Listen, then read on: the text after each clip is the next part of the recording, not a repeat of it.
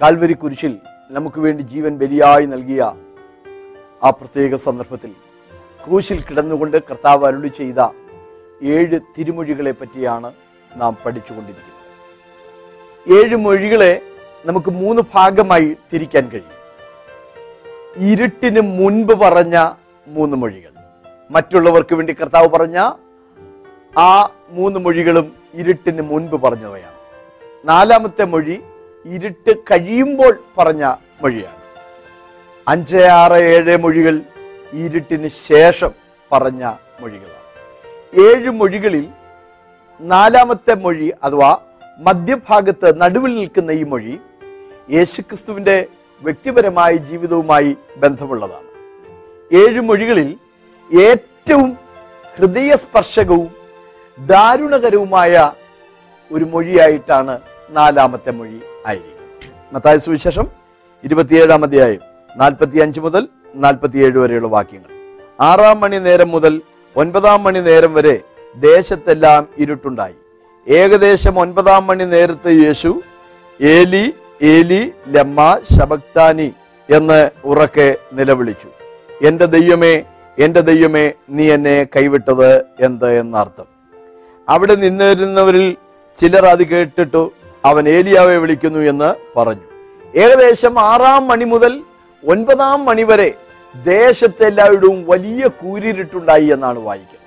ആറാം മണി എന്ന് പറയുന്നത് നമ്മുടെ സമയമനുസരിച്ച് പകൽ പന്ത്രണ്ട് മണിയാണ്.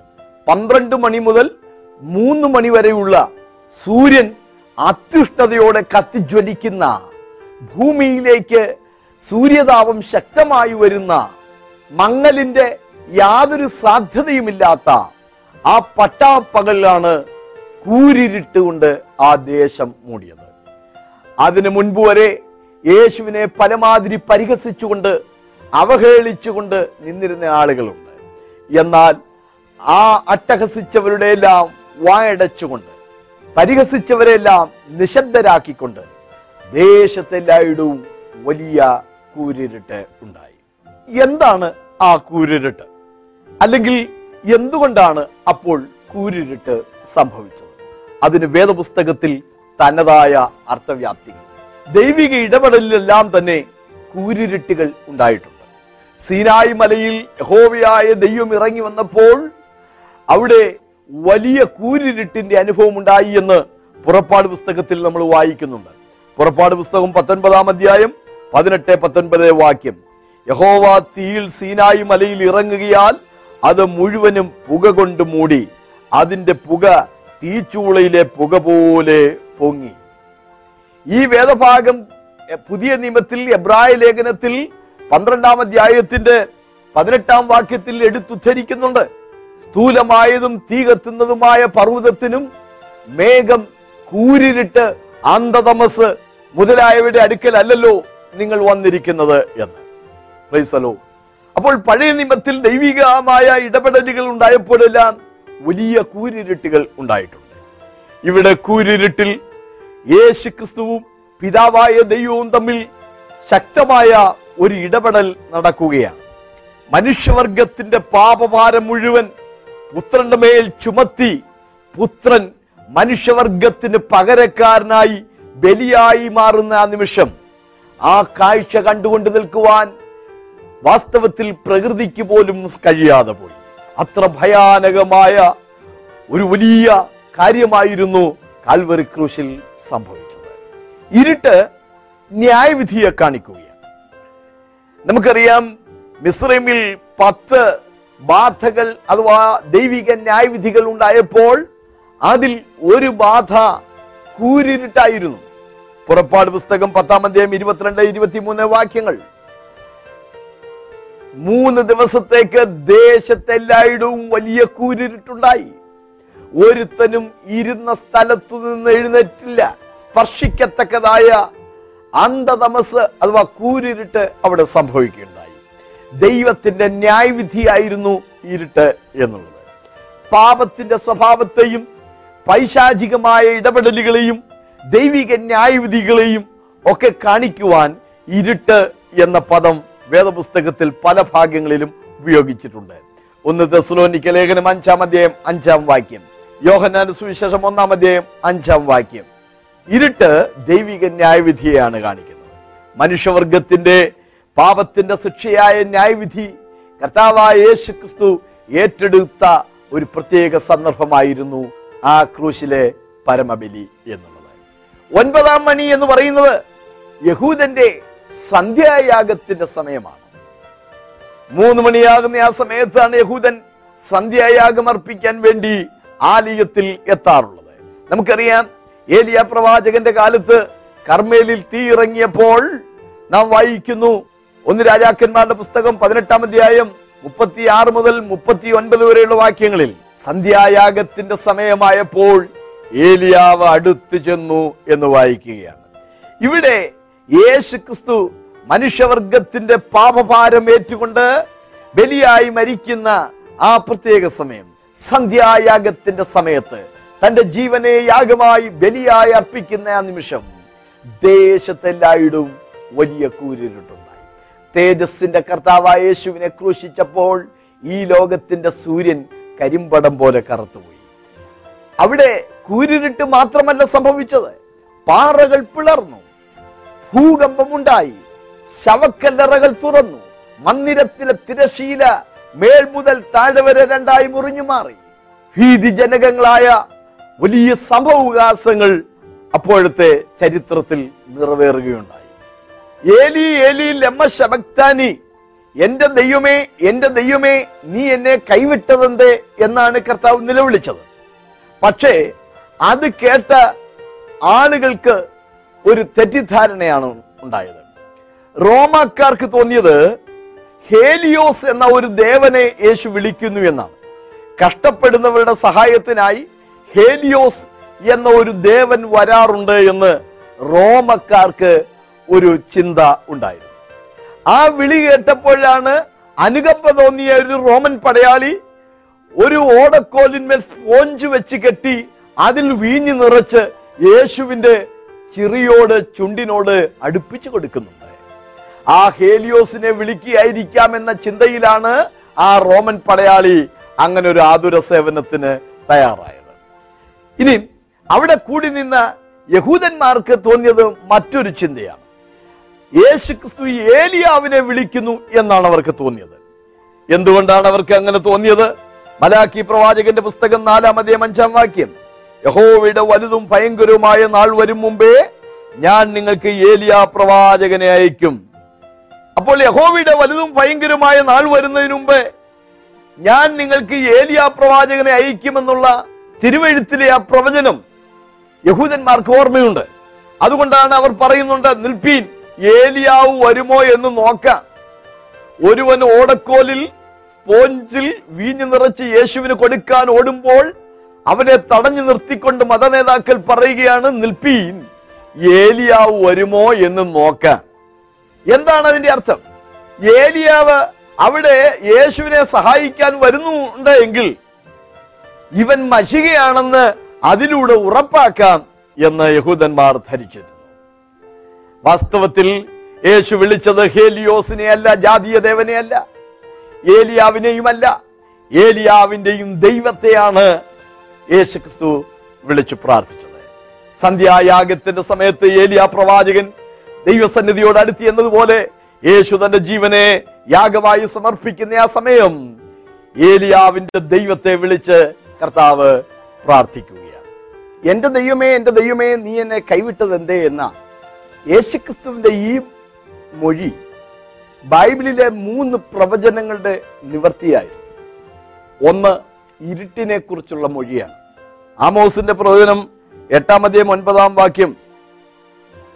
അന്നാളിൽ ഞാൻ ഉച്ചയ്ക്ക് സൂര്യനെ അസ്തമിപ്പിക്കുകയും പട്ടാപ്പകൽ ഭൂമിയെ ഇരുട്ടാക്കുകയും ചെയ്യും. ഇർമ്യാപ്രവചനം പതിനഞ്ചാം അധ്യായം ഒമ്പതാം വാക്യം. അവളുടെ സൂര്യൻ പകൽ തീരു മുമ്പേ അസ്തമിച്ചു പോയി. യേശുക്രിസ്തുവിന്റെ ഈ മൊഴി ബൈബിളിലെ മൂന്ന് പ്രവചനങ്ങളുടെ നിവർത്തിയാണ്. ഒന്നാമത്തെ പ്രവചനം ആമോസിന്റെ പ്രവചനം എട്ടാം അധ്യായം ഒൻപതാം വാക്യമാണ്. പട്ടാപ്പകൽ ഭൂമിയെ ഇരുട്ടാക്കുമെന്ന് ദൈവം പറഞ്ഞിരുന്നു. യേശു ക്രിസ്തുവിന്റെ ക്രൂശ് മരണത്തിലാണ് അത് സംഭവിച്ചത്. രണ്ടാമത് യേശു പറഞ്ഞ ഈ മൊഴി സങ്കീർത്തനത്തിലെ ഒരു ഉദ്ധരണിയായിരുന്നു. ദാവീദ് പ്രവചനാത്മാവിൽ യേശുക്രിസ്തുവിന്റെ ക്രൂശ് മരണത്തെക്കുറിച്ച് വളരെ സവിസ്തരമായി പ്രവചിച്ചിരിക്കുന്ന ഒരു പ്രാവചനിക സങ്കീർത്തനമാണ് ഇരുപത്തിരണ്ടാം സങ്കീർത്തനം. അതിന്റെ ഒന്നാമത്തെ വാക്യം എന്റെ ദൈവമേ എന്റെ ദൈവമേ നീ എന്നെ കൈവിട്ടതെന്തേ? എന്റെ ഞരക്കത്തിന്റെ ഒച്ച കേൾക്കാതെ നീ അകന്നു നിൽക്കുന്നതെന്തേ? ആ മഷിഹൈക സങ്കീർത്തനത്തിലെ മൊഴി കർത്താവ് ഉദ്ധരിക്കുക നിമിത്തം ആ പ്രവചനം യേശു ക്രിസ്തുവിൽ പത്രോസിന്റെ ലേഖനം ഒന്നാം അധ്യായം പതിനൊന്നാം വാക്യത്തിൽ ക്രിസ്തുവിന് വരേണ്ടുന്ന കഷ്ടങ്ങളെയും പിൻവരുന്ന മഹിമയും പ്രവാചകന്മാർ മുൻപ് കൂട്ടി സാക്ഷീകരിച്ചു എന്ന് രേഖപ്പെടുത്തിയിട്ടുണ്ട്. വെളിപ്പാട് പുസ്തകം പത്തൊൻപതാം അധ്യായം പത്താം വാക്യം. പ്രവചനത്തിന്റെ ആത്മാവോ യേശുവിന്റെ സാക്ഷ്യം തന്നെ. അപ്പോൾ യേശു ക്രിസ്തുവിൽ നിറവേറുവാനുള്ള പ്രവചനങ്ങൾ പഴയ നിമകാലത്ത് രേഖപ്പെടുത്തിയിരുന്നത് ക്രിസ്തുവിൽ കൃത്യമായി നിറവേറുകയാണ്. അതുകൊണ്ടാണ് കുരുന്ത ലേഖനത്തിലും മറ്റും പൗലോസ് പറയുന്നത് തിരുവഴുത്തുകളിൻ പ്രകാരം ക്രിസ്തു നമുക്ക് വേണ്ടി മരിച്ചു എന്ന്. മൂന്നാമത്തെ പ്രവചനത്തിന്റെ നിവർത്തി ദാനിയൽ പ്രവചനം ഒൻപതാമതെയും ഇരുപത്തിയേഴാമത്തെ വാക്യത്തിലാണ്. അറുപത്തി ഒൻപത് ആഴ്ചവട്ടം കഴിഞ്ഞിട്ട് അഭിഷിക്തൻ ഛേദിക്കപ്പെടും. അവന് ആരുമില്ലെന്നു വരും. യേശുവിന്റെ സാഹചര്യങ്ങൾ നമ്മൾ പഠിച്ചാൽ യേശുവിനോടൊപ്പം ധാരാളം ആളുകൾ ഉണ്ടായിരുന്നു. അഞ്ചപ്പം കൊണ്ട് അയ്യായിരം പേരെ പോഷിപ്പിച്ചില്ലേ? ഏഴായിരം പേരെ നാലപ്പം കൊണ്ട് യേശു പോഷിപ്പിച്ചില്ലേ? ആയിരക്കണക്കിന് ആളുകൾ യേശുവിന്റെ പ്രസംഗം കേൾക്കുവാൻ അനുയായികളായി കർത്താവിന്റെ കൂടെ ഉണ്ടായിരുന്നു. പക്ഷേ കുറേ നേരം കഴിഞ്ഞപ്പോൾ ഓരോരുത്തരായി കർത്താവിനെ വിട്ടുവിട്ട് പോകാൻ തുടങ്ങി. ഒരിക്കൽ കർത്താവ് ശിഷ്യന്മാരോട് ഉപയോഗിച്ചു എല്ലാവരും പോയല്ലോ? നിങ്ങൾക്കും പോയിക്കൊള്ളുവാൻ മനസ്സുണ്ടോ? അവർ പറഞ്ഞു ഇല്ല നിത്യജീവന്റെ മൊഴികൾ നിന്റെ പക്കലുണ്ട്. നിന്നെ വിട്ടിട്ട് ഞങ്ങൾ ആരുടെ പക്കൽ പോകും? അവർ യേശുവിന്റെ കൂടെ നടന്നു എങ്കിലും ഒരു ദിവസം കർത്താവ് പറഞ്ഞു ഈ രാത്രി ഞാൻ ഇടയനെ വിട്ടും. ആടുകൾ ചിതറിപ്പോകുമെന്ന് എഴുതിയിരിക്കുന്നുവല്ലോ. ആ പ്രവചനത്തിന്റെ നിവർത്തി എന്ന വണ്ണം യേശുവിനെ അറസ്റ്റ് ചെയ്തപ്പോൾ ശിഷ്യന്മാരെല്ലാം യേശുവിനെ വിട്ട് ഓടിപ്പോയി. പത്രോസ് ധൈര്യം നടിച്ച് പിൻഗമിച്ചു. നിന്നോടുകൂടെ തടവിലാകാനും മരിക്കാനും മനസ്സാണെന്ന് വാക്ക് പറഞ്ഞിരിക്കാൻ വേണ്ടി പുറകെ വന്നു എങ്കിലും കൊട്ടാരത്തിലെ വേലക്കാരുത്തിയുടെ മുമ്പാകെയും മറ്റും യേശുവിനെ പ്രാഗി കൂവി തള്ളിപ്പറഞ്ഞുകൊണ്ട് കൈപ്പോടെ കരഞ്ഞുകൊണ്ട് അവൻ ഇറങ്ങിപ്പോയി. അവശേഷിച്ച യോഹന്നാൻ ക്രൂശിനരികെ വന്നെങ്കിലും യോഹന്നാന്റെ പക്കൽ മറിയുടെ സംരക്ഷണ ചുമതല ഏൽപ്പിച്ചു. യോഹന്നാൻ അവളെ കൊണ്ട് വീട്ടിലേക്ക് പോയി. ഇരുട്ട് തുടങ്ങുന്നതിന് മുമ്പ് മറിയെ മാതാവിനെ യോഹന്നാന്റെ പക്കൽ ഏൽപ്പിച്ച് ഒരു സംരക്ഷണ സ്ഥലത്തേക്ക് കർത്താവ് മാറ്റി. ഇപ്പോഴിതാ യേശു പിതാവായ ദൈവത്താൽ പോലും കൈവിടപ്പെടുകയാണ്. എല്ലായിടത്തും യേശു കൈവിടപ്പെട്ടവനാണ്.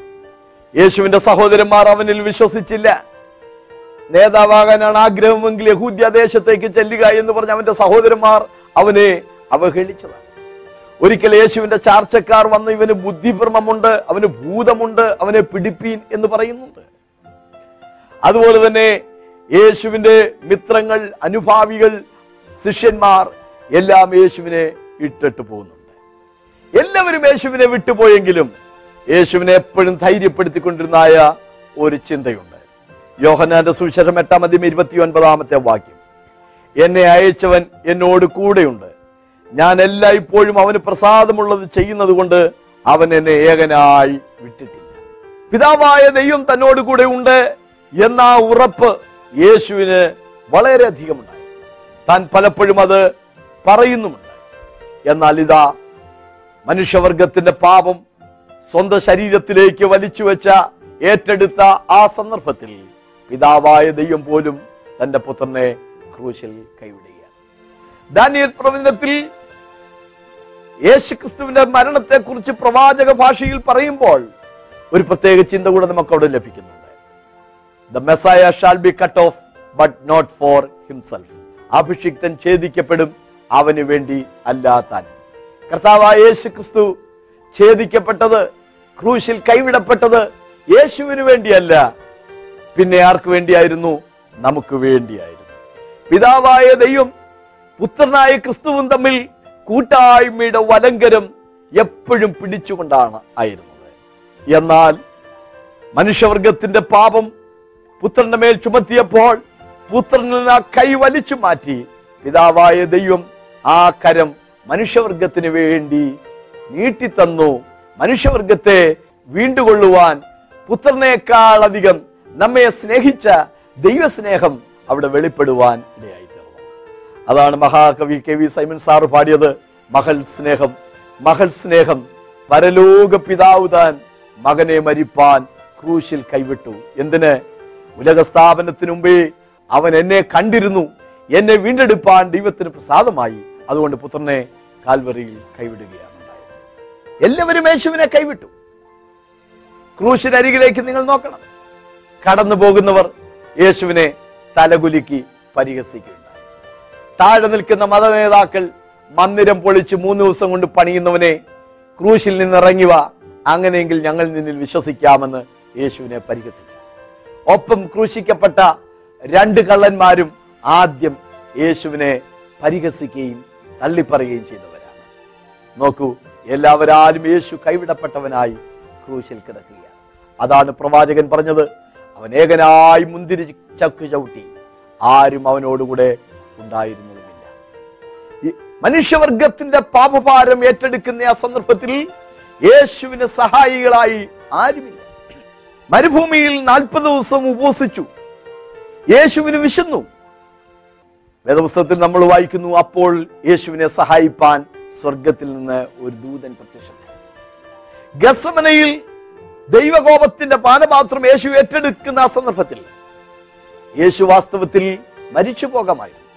യേശുവിന്റെ ശരീരത്തിൽ നിന്ന് വിയർപ്പ് തുള്ളികൾ വലിയ ചോരത്തുള്ളികൾ പോലെ താഴെ വീണു. ഹൃദയത്തിന്റെ ധമനികൾ പൊട്ടി മരിച്ചു പോകാമായിരുന്നു. പക്ഷെ തിരുവഴുത്തിൽ വായിക്കുന്നു അവനെ ശക്തിപ്പെടുത്തുവാൻ സ്വർഗത്തിൽ നിന്ന് ഒരു ദൂതൻ പ്രത്യക്ഷമായി. മരുഭൂമിയിലും ഗസവനയിലും യേശുവിനെ ശക്തിപ്പെടുത്തുവാൻ ദൂതൻ പ്രത്യക്ഷമായി. പക്ഷേ ക്രൂശിൽ മനുഷ്യവർഗത്തിന്റെ പാപഭാരമെല്ലാം ഏറ്റെടുത്ത ആ സന്ദർഭത്തിൽ യേശുവിനെ സഹായിപ്പാൻ ദൂതൻ പോലും വന്നില്ല പിതാവായ ദൈവം പോലും യേശുവിനെ കൈവിടുകയാണ് ഉണ്ടായത് ഒരു പക്ഷിയുടെ കുഞ്ഞുങ്ങളെ തിന്നുവാൻ വേണ്ടി ഒരു സർപ്പം കടന്നു വരും. പറക്കമുറ്റാത്ത ആ കുഞ്ഞുങ്ങളെ രക്ഷിപ്പാൻ മറ്റ് യാതൊരു മാർഗവുമില്ല എന്ന് കണ്ടപ്പോൾ ആ തള്ള ആ സർപ്പത്തിന്റെ അടുക്കിലേക്ക് ചെല്ലുന്നു. ആ സർപ്പം ആ തള്ളയെ ഭക്ഷിക്കുന്നു. നോക്കൂ സ്വന്തം ജീവൻ ബലിയായി കൊടുത്ത് കുഞ്ഞുങ്ങളെ രക്ഷിക്കുന്ന ആ മാതൃസ്നേഹം. മനുഷ്യവർഗത്തിന് വേണ്ടി മറുവിലിയായി മരിച്ചുകൊണ്ട് മുഴുമാനവകുലത്തെയും പാപത്തിന്റെ ശിക്ഷയിൽ നിന്ന് കർത്താവായ യേശു ക്രിസ്തു രക്ഷിക്കുകയായി. എന്റെ ദൈവമേ എന്റെ ദൈവമേ നീ എന്നെ കൈവിട്ടത് എന്ത്? എന്ന ആ നിലവിളിയുടെ ഏറ്റവും പ്രധാനപ്പെട്ട ഒരർത്ഥം കൂടെ പറഞ്ഞ് ഞാൻ ഈ വാക്കുകൾ അവസാനിപ്പിക്കുകയാണ് യഹൂദന്റെ ഏഴ് പെരുന്നാളിൽ പ്രധാനപ്പെട്ട ഒന്നായിരുന്നു മഹാപാപ പരിഹാര ദിവസത്തെ പെരുന്നാൾ. അന്ന് രണ്ട് ഊനമില്ലാത്ത ആടുകളെ അവർ തിരഞ്ഞെടുക്കുന്നു. ആ ആടുകളെ ചീട്ടിട്ട് വേർതിരിക്കുന്നു. ദൈവത്തിൽ നിന്നും അസസേലിൽ നിന്നും ചീട്ടിട്ട് വേർതിരിക്കുന്നു. ദൈവത്തിന് എന്ന് ചീട്ടു വീണ ആടിനെ അറുത്ത് അതിന്റെ രക്തമാണ് ആലിയത്തിലെ മൂന്നാം മുറി എന്ന അതിപരിശുദ്ധ സ്ഥലത്ത് ആണ്ടിലൊരിക്കൽ മഹാപുരോഹിതൻ കൊണ്ടുപോയി തളിക്കുമായിരുന്നു. അസസേൽ എന്ന വാക്കൊരു എബ്രായ പദമാണ്. തെറ്റിയൊഴിയുന്നത് എന്നും വനഭൂതമെന്നും ഒക്കെ അതിന് അർത്ഥമുണ്ട്. ആ ആടിന്റെ മേൽ തെറ്റിയൊഴിയുന്ന അസസേൽ എന്ന ചീട്ട് വീണ ആ ആടിന്റെ മേൽ അഹരോൻ തന്റെ രണ്ട് കരവും വയ്ക്കുന്നു. ജനമെല്ലാം പ്രാകാരങ്ങളിലും മറ്റുമായി നിൽക്കുകയാണ്. ജനത്തിന്റെ പാപമെല്ലാം ആ ആടിന്റെ മേൽ ചുമത്തിയിട്ട് ഒരാളുടെ കയ്യിൽ ഈ ആടിനെ കൊടുത്ത് മരുഭൂമിയിലേക്ക് വിടും. ലേവ്യ പുസ്തകം പതിനാറാം അധ്യായം ഇരുപത്തിയൊന്ന് മുതൽ ഇരുപത്തിമൂന്ന് വരെയുള്ള വാക്യങ്ങൾ. ജീവനോടിരിക്കുന്ന കോലാറ്റുകൊറ്റന്റെ തലയിൽ അഹരോൻ രണ്ട് കൈയും വെച്ച് ഇസ്രായേൽ മക്കളുടെ എല്ലാ കുറ്റങ്ങളും സകല പാപങ്ങളുമായ ലംഘനങ്ങളൊക്കെയും ഏറ്റുപറഞ്ഞ് കോലാറ്റുകൊറ്റന്റെ തലയിൽ ചുമത്തി നിയമിക്കപ്പെട്ട ഒരാളുടെ കൈവശം അതിനെ മരുഭൂമിയിലേക്ക് അയക്കണം. കോലാറ്റുകൊറ്റൻ അവരുടെ കുറ്റങ്ങളൊക്കെയും ശൂന്യപ്രദേശത്തേക്ക് ചുമന്നു കൊണ്ടുപോകണം. അവൻ കോലാറ്റുകൊറ്റനെ മരുഭൂമിയിൽ വിടയണം. അപ്പോൾ ഒരാട് മനുഷ്യവർഗത്തിന്റെ പാപമെല്ലാം ചുമന്നുകൊണ്ട് മരുഭൂമിയിലേക്ക് പോകുമായിരുന്നു. യേശുവിനെ പരിചയപ്പെടുത്തുവാൻ ദൈവം അയച്ചിട്ട് ഒരു മനുഷ്യൻ വന്നു. അവന് യോഹന്നാൻ എന്ന പേർ.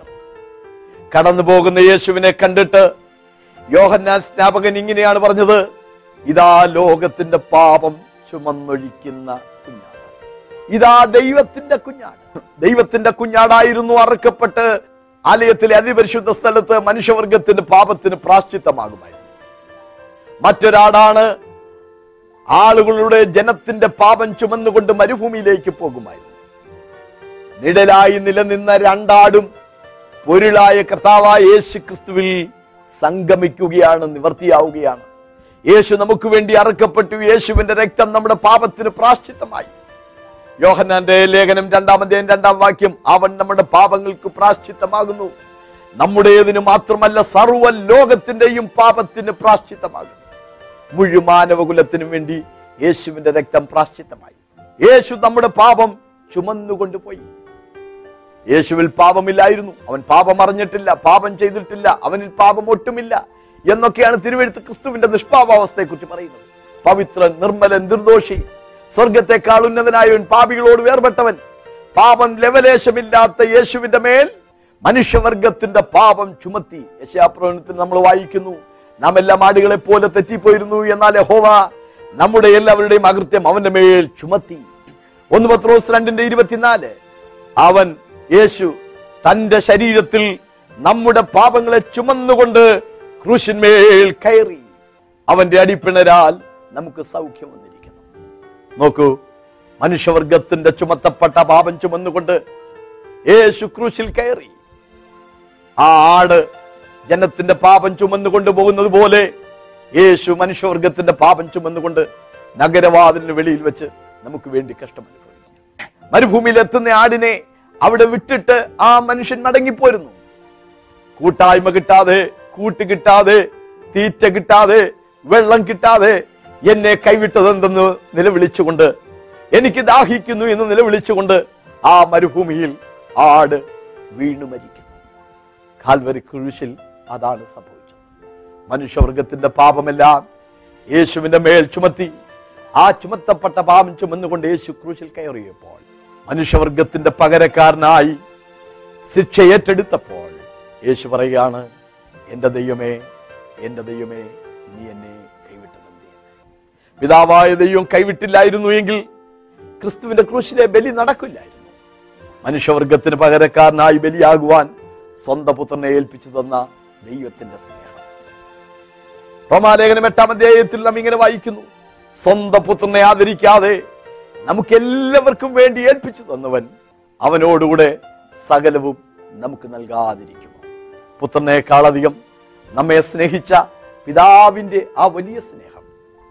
പാപികളും ബലഹീനരും ശത്രുക്കളും ദോഷികളുമായിരുന്ന നമ്മെ ക്രിസ്തുവിന്റെ രക്തം മുഖാന്തരം വിശുദ്ധീകരിച്ച് നീതിമാന്മാരായി ദൈവമക്കളാക്കി തീർക്കുവാൻ വേണ്ടിയുള്ള ദൈവത്തിന്റെ സ്നേഹാർദ്രമായ പ്രവർത്തനമാണ് ക്രൂശിൽ നമുക്ക് കാണുവാൻ കഴിയും ഇബ്രാഹിം ലേഖനത്തിൽ യേശുവിന്റെ ഈ മഹത്തായ ബലിയെ സ്മരിച്ചുകൊണ്ട് നമുക്ക് നൽകുന്ന ഒരു ആത്മീക പ്രബോധനമുണ്ട് അങ്ങനെ യേശു നഗരവാതിലിന് വെളിയിൽ വെച്ച് ജനത്തെ ശുദ്ധീകരിക്കേണ്ടതിന് പാളയത്തിന് പുറത്ത് നമുക്ക് വേണ്ടി കഷ്ടം അനുഭവിച്ചു. നാം അവന്റെ നിന്ന വഹിച്ചുകൊണ്ട് പാളയത്തിന് പുറത്ത് അവന്റെ അടുക്കൽ ചെല്ലുക. യേശു ക്രിസ്തുവിന്റെ നിന്ന സഹിക്കുക എന്നുള്ളത് ഒരു ഭാഗ്യമാണ്. പാളയത്തിന് പുറത്ത് യേശുവിന്റെ അടുക്കൽ ചെല്ലുക എന്നുള്ളത് ഒരു ഭാഗ്യമാണ്. മോശയെക്കുറിച്ച് നാം വായിക്കുന്നു. മോശ താൻ വളർന്നപ്പോൾ പാപത്തിന്റെ തൽക്കാല ഭോഗത്തേക്കാൾ ദൈവജനത്തോടുകൂടെ കഷ്ടം അനുഭവിക്കുന്ന തിരഞ്ഞെടുത്തു. പ്രതിഫലം നോക്കിയിരുന്നെങ്കിൽ ഫറവോന്റെ പുത്രിയുടെ മകൻ എന്ന് വിളിക്കപ്പെടാമായിരുന്നു എന്നാൽ മിശ്രമിലെ സകല നിക്ഷേപങ്ങളെക്കാൾ ക്രിസ്തുവിന്റെ നിന്ന വലിയ ധനമെന്നെണ്ണിക്കൊണ്ട് മുന്നോട്ട് പോയ ഒരു വിശുദ്ധനായിരുന്നു മോശെ എന്ന മനുഷ്യൻ. പുതിയ നിയമം നമുക്ക് നൽകുന്ന നിയോഗം ഇതാണ് നിർദ്ദേശം ഇതാണ് പ്രബോധനം ഇതാണ്. നാം ആ ക്രിസ്തുവിന്റെ നിന്ന പാപത്തിന്റെ ശിക്ഷ ഏറ്റെടുത്ത ക്രിസ്തുവിന്റെ ആ നിന്ന അത് വിശ്വസിച്ചുകൊണ്ട് അതനുസരിച്ചുകൊണ്ട് നാം രക്ഷയ്ക്ക് വേണ്ടി പാളയത്തിന് പുറത്ത് യേശുവിന്റെ അടുക്കൽ ചെല്ലുക നമ്മുടെയും ജീവിതത്തിൽ ചില പ്രത്യേക സന്ദർഭങ്ങളിൽ ദൈവം പോലും നമ്മെ കൈവിട്ടു എന്ന് നമുക്ക് തോന്നാം. നമ്മുടെ കൂടെ ഉണ്ടായിരുന്ന കൂട്ടുകാർ വീട്ടുകാർ എല്ലാം നമ്മെ തള്ളിക്കളഞ്ഞു എന്ന് വന്നേക്കാം. യേശുവിന്റെ ജീവിതത്തിൽ അതുപോലത്തെ അനുഭവങ്ങൾ ഉണ്ടായതുപോലെ നമ്മുടെയും ജീവിതത്തിൽ അങ്ങനെ കൈവിടപ്പെടുന്ന അനുഭവങ്ങൾ ഉണ്ടായെന്ന് വരാം. പക്ഷെ ഒരു കാര്യം നാം ഓർക്കണം. പുത്രനെ ക്രൂശിൽ കൈവിട്ട് നമ്മെ വീണ്ടെടുത്ത ആ ദൈവത്തിന്റെ സ്നേഹം വളരെ വലുതായിരുന്നു. കർത്താവ് പറയാണ് എന്റെ അടുക്കൽ വരുന്നവനെ ഞാൻ ഒരു നാളും തള്ളിക്കളയില്ല അനാഥരായി വിടുകയില്ല ഉപേക്ഷിക്കുകയില്ല. എല്ലാവരും നമ്മളെ കൈവിട്ടാലും കർത്താവ് നമ്മെ കൈവിടില്ല. ഒരു സ്ത്രീ താൻ പ്രസവിച്ച കുഞ്ഞിനെ മറക്കുമോ? മറന്നാലും ഞാൻ നിങ്ങളെ മറക്കയില്ല എന്നുള്ള ദൈവത്തിന്റെ വാഗ്ദത്വം നമുക്ക് ഉറപ്പ് തന്നെയാണ്. നാം ദൈവത്തിന് വിലയേറിയവരാണ് കാരണം സ്വന്തം പുത്രനെ നൽകി നമ്മെ വീണ്ടെടുത്തതാണ് പുത്രന്റെ രക്തമാണ് നമ്മുടെ പാപത്തിന് പ്രാശ്ചിത്തമായിരിക്കുന്നത് അതുകൊണ്ട് നാം ദൈവത്തിന് വിലയേറിയവരാണ്. നാം ദൈവത്തിന്റെ മക്കളാണ്. ആ പദവി നമുക്ക് ലഭിച്ചത് യേശുവിന്റെ ക്രൂശ് മരണത്തിലുള്ള വിശ്വാസത്താൽ മാത്രമാണ്. ദൈവത്തിന്റെ സ്തോത്രം. കർത്താവിന്റെ അടുക്കിലേക്ക് ചെന്ന് കർത്താവെ അവിടുത്തെ ക്രൂശ് മരണം അവിടുന്ന് ക്രൂശിൽ കൈവിടപ്പെട്ടത് എനിക്ക് പകരക്കാരനായിരുന്നു. നിത്യത മുഴുവൻ ഞാൻ ദൈവത്താൽ കൈവിടപ്പെടാതിരിക്കേണ്ടതിന് എനിക്ക് വേണ്ടി കൈവിടപ്പെട്ട ആ ദൈവ കുഞ്ഞാടായ ക്രിസ്തുവിലുള്ള വിശ്വാസത്താൽ എനിക്ക് പാപമോചനം ലഭിക്കും എന്ന വിശ്വാസത്തോടെ ആശ്രയബോധത്തോടെ നമുക്ക് കർത്താവിന്റെ സന്നിധിയിലേക്ക് അടുത്തില്ല നമുക്ക് പ്രാർത്ഥിക്കാം. കർത്താവേ സ്വർഗസ്ഥ പിതാവേ മനോഹരമായ നല്ല സമയത്തിനായി നന്ദിയോട് സ്തോത്രം. ഈ വചനം കേട്ട പ്രിയ സഹോദരങ്ങൾക്ക് വേണ്ടി യേശുക്രിസ്തുവിന്റെ നാമത്തിൽ ഞാൻ പ്രാർത്ഥിക്കുന്നു. പലപ്പോഴും കർത്താവെ ദൈവം പോലും ഞങ്ങളെ കൈവിട്ടു എന്ന് തോന്നുന്ന അനുഭവങ്ങൾ ഞങ്ങളുടെ ജീവിതത്തിലും വരാറുണ്ട്. എന്നാൽ അതിന്റെ എല്ലാം പിന്നിൽ ദൈവത്തിന് ഒരു ഉദ്ദേശമുണ്ട് എന്ന് ഞങ്ങൾ തിരിച്ചറിയുകയാണ്. ആ ദൈവഹിതത്തിനായി ഞങ്ങളെ തന്നെ സമർപ്പിക്കുന്നു. കർത്താവെ പുത്രനെ ഞങ്ങൾക്ക് വേണ്ടി ഏൽപ്പിച്ചു തന്നവൻ അവിടുന്ന് സകലവും ഞങ്ങൾക്ക് നൽകാതിരിക്കുമോ എന്നുള്ള വിശുദ്ധ വചനത്തിനായിട്ട് സ്തോത്രം. പുത്രനേക്കാളധികം ഞങ്ങളെ സ്നേഹിച്ച ആ വലിയ ദൈവസ്നേഹത്തിനായിട്ട് നന്ദിയോട് സ്തോത്രം. പാപികളും ബലഹീനരും ശത്രുക്കളും ഒക്കെ ആയിരുന്നു ഞങ്ങളെ വീണ്ടെടുക്കുവാൻ അങ്ങേക്ക് തിരുവുള്ളം തോന്നിയതിനായി നന്ദിയോടെ സ്തോത്രിക്കണമേ. പാളയത്തിന് പുറത്തു വെച്ച് നഗരവാതിലിന് വെളിയിൽ വെച്ച് ഞങ്ങൾക്ക് വേണ്ടി കഷ്ടമനുഭവിച്ച ദൈവപുത്രനായ ക്രിസ്തുവിന്റെ അടുക്കൽ ചെന്ന് കർത്താവിനോടൊപ്പം വസിക്കുവാനുള്ള ഭാഗ്യവും അനുഭവവും അനുഗ്രഹവും വചനം കേട്ട എല്ലാവർക്കും ദൈവം നൽകേണ്ടതിനായി സ്തോത്രം. കർത്താവെ ഈ വചനം കേട്ട ജനത്തെ അങ്ങയുടെ നാമം ചൊല്ലി ഞാൻ അനുഗ്രഹിക്കുന്നു. അവരുടെ പാപഭാരത്തിൽ നിന്ന് അവർ മോചിതരായി തീരട്ടെ അവരുടെ ജീവിതത്തിലെ എല്ലാ നഷ്ടബോധങ്ങളും ആമേൻ ഒറ്റപ്പെടുത്തലിന്റെ അനുഭവങ്ങളും മാറിപ്പോകട്ടെ. ക്രിസ്തു മുഖാന്തരം ശക്തരായി ആത്മീയമായി പ്രബലരായി തീരുവാൻ നീയും കൃപ ചെയ്യണം. കർത്താവ് പ്രാർത്ഥന കേൾക്കുന്നതിനായിട്ട് സ്തോത്രം. യേശുവിന്റെ നാമത്തിൽ. നെടുമ്പാശ്ശേരി കൊച്ചിൻ ഇന്റർനാഷണൽ എയർപോർട്ടിൽ നിങ്ങൾ വരുമ്പോൾ വളരെ അനുഗ്രഹിക്കപ്പെട്ട ഒരു ആത്മീയ ആരാധന അവിടെയുണ്ട്. കുട്ടികൾക്ക് വേണ്ടിയുള്ള വചന പഠനം യുവജനങ്ങൾക്ക് വേണ്ടിയുള്ള ആത്മീയ മീറ്റിങ്ങുകൾ സഹോദരിമാർക്ക് വേണ്ടിയുള്ള ആത്മീയ സമ്മേളനങ്ങൾ ഉപവാസ പ്രാർത്ഥനകൾ മധ്യസ്ഥ പ്രാർത്ഥനകൾ കൗൺസിലിങ്ങുകൾ ഞായറാഴ്ച വിശുദ്ധ സഭായോഗം. ഇങ്ങനെ അനുഗ്രഹിക്കപ്പെട്ട ആത്മീയ ആരാധനയിൽ വന്ന് സംബന്ധിക്കുവാൻ കർത്താവിന്റെ നാമത്തിൽ ഞങ്ങൾ നിങ്ങളെ ക്ഷണിക്കുന്നു. ദൈവം നമ്മെ അനുഗ്രഹിക്കട്ടെ. ബാബു ജോർജ് പത്തനാപുരത്തിന്റെ മാസ്റ്റർ പീസ് ക്രിസ്തുവിന്റെ ക്രൂശീകരണം ഒരു സമഗ്ര പഠനം. ഹൃദയസ്പർശിയായ ആ സംഭവം ആഴത്തിൽ ധ്യാനിക്കാൻ ഉതകുന്ന ഉത്തമ കൃതി. ഈ പുസ്തകം ഇന്ന് തന്നെ സ്വന്തമാക്കുവിൻ. Phone double seven three six double one two four seven five double seven three six double one two three seven five email Babu George Pathanapuram at Yahoo dot com